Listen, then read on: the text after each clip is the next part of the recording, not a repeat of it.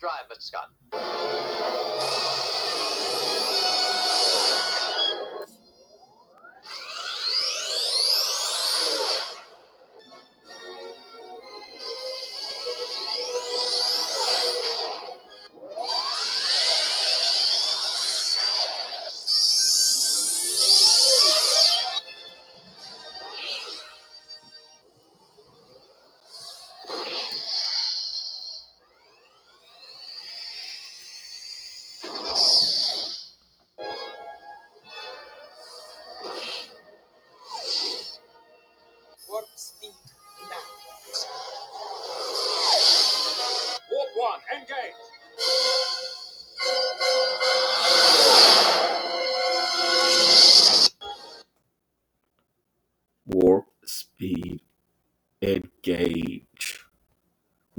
Now,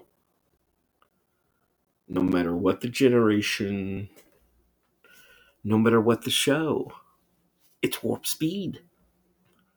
Engage, Picard says. Captain Kirk, Scotty, we need more warp power. We need more speed. Speed. Speed kills. One of my favorite lines from Halloween. Speed kills. And Michael Myers stops the car. Ah! But let's get back to Star Trek. I am Will. I am your host, Sci-Fi Guy. Welcome after a brief uh, pause. Everyone, everyone's been talking about Will Smith. Everyone has been talking about the slap, the clap, and the flap. But on to more uh, intellectual and space-worthy pursuits. Even though Will Smith has been one of the uh, the best, or certainly the most profitable sci-fi stars, Independence Day, I, Robot, many, many great science fiction movies, I Am Legend. So we'll see where his career goes. Will it still be in the stratosphere, in the space uh, warp, like tonight? Or will... Uh, It come become grounded. But we're talking about Warp Drive, and you know we we watch Star Trek and shows, even though science fiction movies, even though Warp Drive is an exclusive to Star Trek, it has become more well known, more connected, and more associated with Star Trek than any other science fiction franchise institution. But in terms of the concept, in terms of the age, it predates Star Trek. This is right from the wiki. Warp Drive, a warp drive or a drive enabling space warp, is a fictional superluminal spacecraft propulsion system in many science fiction works, most notably, of course, Star Trek, and is subject of ongoing physics research. So let's stop there. This is not, you know, um, like some people think, even maybe some Some, um, you know, well, well-informed fans. Warp Drive, um, even though still theoretical, even though still even, quote-unquote, you know, in science fiction, it is being explored. It's being uh, studied in, in true physics research. Let's go on. The general concept of warp drive was introduced by John W. Campbell in his nineteen fifty-seven novel, Islands of Space, and of course has been popularized by the Star Trek series and movies. It is a fictional implementation of the Alcubierre Drive. I think I'm pronouncing that right. Alcubierre or Alcubierre Drive, a theoretical solution of the field equations of the general theory of relativity. And of course, that goes to Albert Einstein, published in nineteen sixteen. So that's how old we're talking about in terms of Uh, true scientific concepts and theory. So again, what really is it, right? I mean, we know it's we know it's faster than light. In order to, you know, pilot our, our fictional starships, and in order to get our our uh, you know starship butts into gear to other solar systems, other parts of the galaxy, we need to travel faster than light. So warp drive is one of the fundamental features of the Star Trek franchise. and one of the best-known examples of space warp drive in fiction. And this is really, really interesting. In the first pilot episode of Star Trek, the original series, The Cage, it is referred to as a hyperdrive, with Captain Pike stating the speed to reach planet Talos four as time warp factor seven. The warp drive in Star Trek is one of the most detailed fictional technologies there is.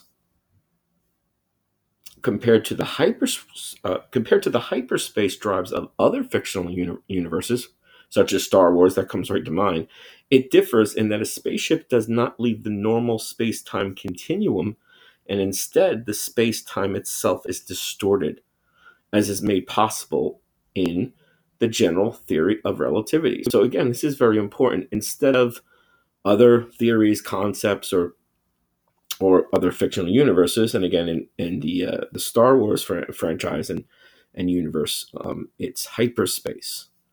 And that is, you know, taking your your starship, your vehicle, and going into, you know, abnormal or another type of space. With warp drive, the space-time itself is distorted. So you're changing the space. So you're, you're changing the, the, the rules. You're sort of doing almost like a Kobayashi Maru, right?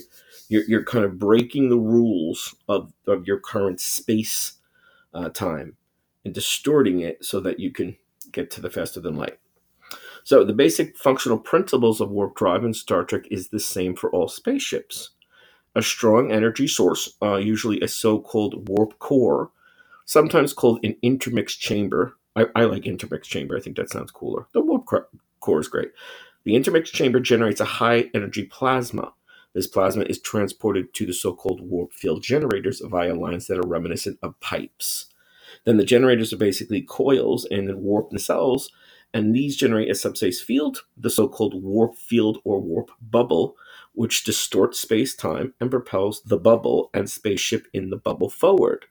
So again, that's another, you know, um, pretty important and interesting, uh, you know, element of the concept. You're you're literally making sort of a bubble, and and the ship is riding within that or on that. So it's distorting space-time, and it's propelling the bubble and the spaceship in the bubble forward. So you're sort of bubble, you're you're um, you know, distorting space-time, projecting this bubble around the ship, and that's moving forward, and it's taking The, the, the Starship, the Enterprise, Voyager, the Defiant, what have you, Discovery in the new in the new uh, in the new series. Now, many, of course, you know, designs or or energy sources. Of course, the the most well known is dilithium, and that powers the uh, the engines. But the Romulans, for example, use artificial micro black holes called quantum singularity, and we know what. what chaos and what mischief that gets into. Uh, a great episode Next Generation called Timescape, which uh, plays with that. So it's one of my favorites. So throughout the series, there was always, uh, you know, sort of debates or, you know, how fast is warp, you know, nine to the, sometimes they would say warp fourteen.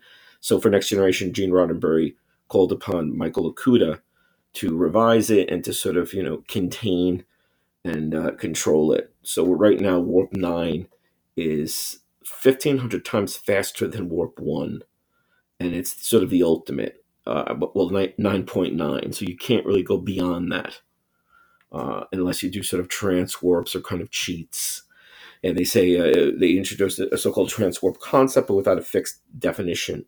It is effectively, okay, a catch-all phrase for all technologies and natural phenom- phenomena that enable speeds above warp, yeah, nine point nine. So, and Rick Sternbach, of course, one of the great creatives on the show, he says, finally, quote, finally, we had to provide some loophole for various powerful al- aliens like Q, who have a knack for tossing the ship millions of light years in the time of a commercial break.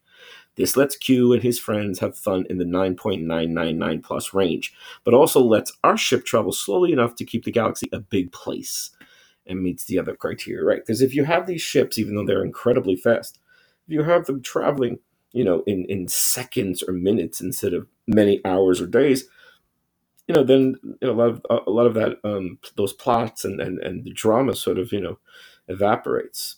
Though who wouldn't want to, you know, jet around the uh, the the galaxy, warp around like Q by just snapping our fingers. Boom, and we're there. So that's about it. I mean, it's pretty complex. You guys could research more on your own, but that's the basics. You're creating, you're distorting space-time with an energy source, you know, powerful enough, creating this warp bubble, and that coasts the ship along, almost like a surfboard in a way, or a, or a, well, a bubble, like they say, a warp bubble. So there you go. Hope you guys are doing well. I hope you're enjoying Sci-Fi Guy. Subscribe if you have not. You can do the freebies or the, I call it the paid people, for four ninety-nine. The paid uh, subscription gets you some exclusives that the freebies do not, but either or, you're welcome. Live long and prosper. We'll see you soon.